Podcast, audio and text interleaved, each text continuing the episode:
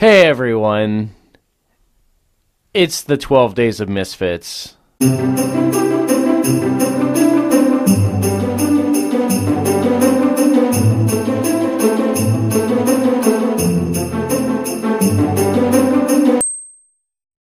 Welcome to our day one of the 12 days of Misfits. So, Andrew, Yes. talk about what we're going to be doing on these 12 days for the month of December, the 12th through the 24th. Yes, which we also realized is 13, but I did the math and we're the Misfits, so it's 12 now. So there. Baker's dozen. That's right. So, over the next 12, 13 days, depending on if you want to actually use real math or not, I am going to challenge Brandon's Bible and Christmas story knowledge.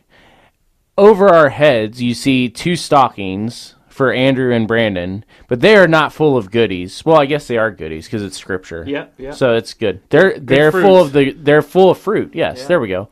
They're full of fruit. In Brandon's stocking are 10 different s- sections of scripture.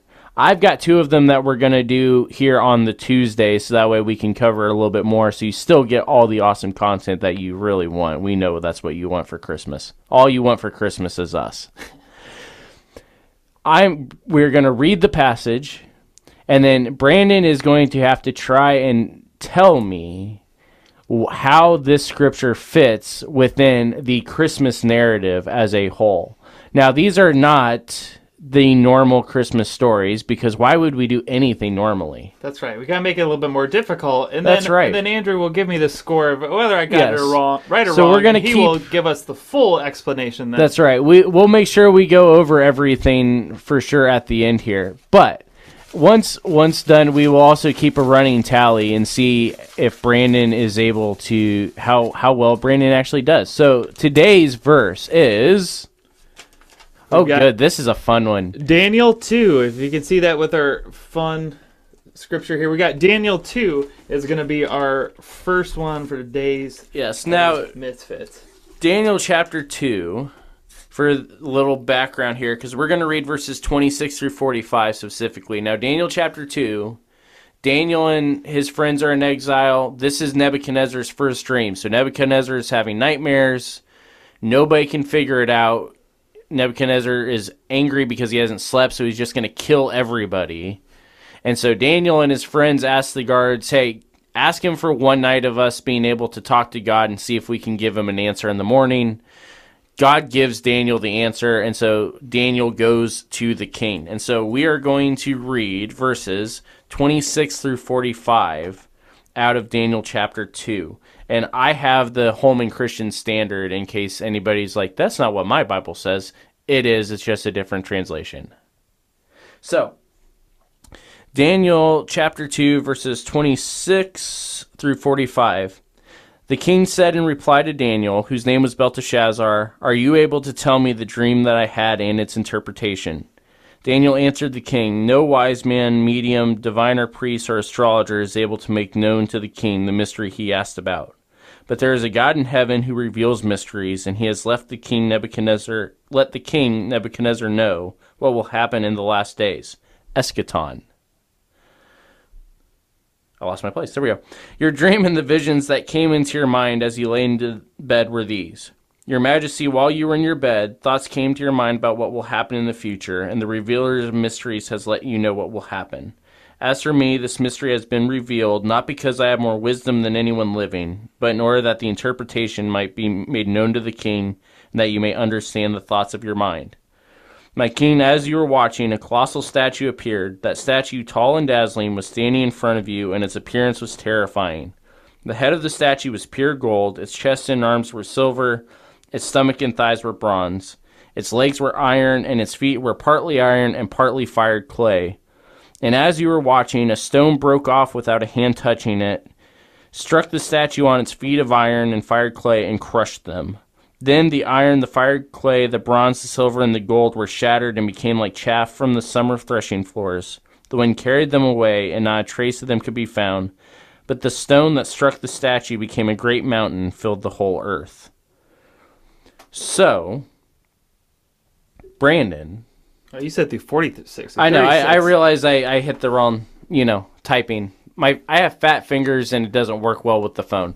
But we have this nice imagery statue laid out by Daniel, mm-hmm. which I do want to point out the my one of the funniest things I could imagine if Daniel's friends are watching this is Daniel got the king to extend the deadline by one day before they were going to be executed, and yet he starts out his answer to the king as, "No one can do this." that has nothing to do with Christmas. I just find that hilarious because I can just see his friends all staying there going, "Oh, this is not going to end well." Nope.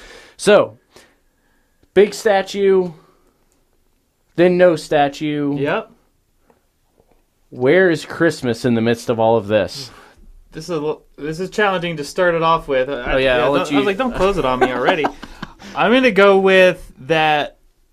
The stone striking the statue is representation of Christ or Jesus being here, and that He's the one breaking the reign of Nebuchadnezzar or Belshazzar's um, kingdom, as far as that that statue that he's built, or as far as his kingdom being built, that Jesus is kind of deconstructing that when he comes to earth.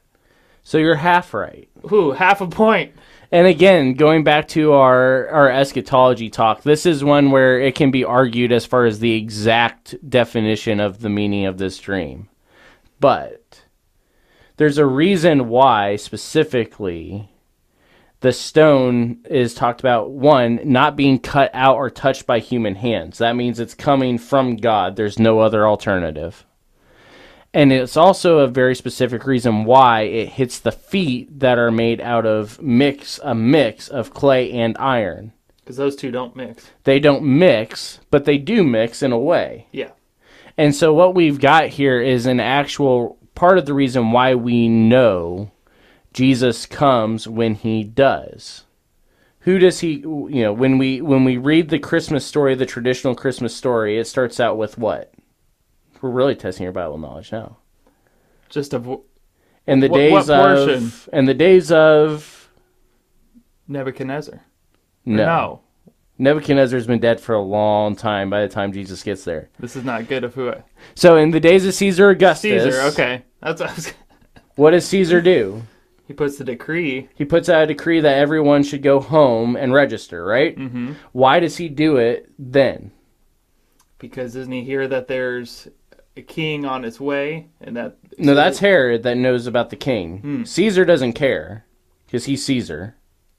What we've got is the Pax Romana. This is the era of Roman peace, supposed world peace, even though historically we know he's still off fighting the barbarians, so it's really not peaceful, even though he's telling everybody it is. The Roman Empire is fully being transitioned from the Roman Republic and transitioned out of the Civil War after Caesar dies. And we finally have this Roman Empire. And now Augustus wants to know who do I actually have control over? That's the reason he does all that. And we know that that's how Joseph and Mary end up back in Bethlehem and all this stuff. But why would God send Jesus specifically at the moment of that time? because of the fact that now we are in an era of peace. Mm. Jesus is the prince of Peace. peace. Not the reason for the season. not the reason for Jesus being the prince of peace comes at a time of supposed peace. Why is it that the iron and the clay are mixing together? Because the entire world is coming together at this point, and this sets up the stage. We talked about this within the digital stuff world technology wise, this sets the stage for being able to have massive gospel expansion, a mountain taking over the entire world, the Church of Christ, after the resurrection and after the commissioning of the 12 and the Spirit coming down.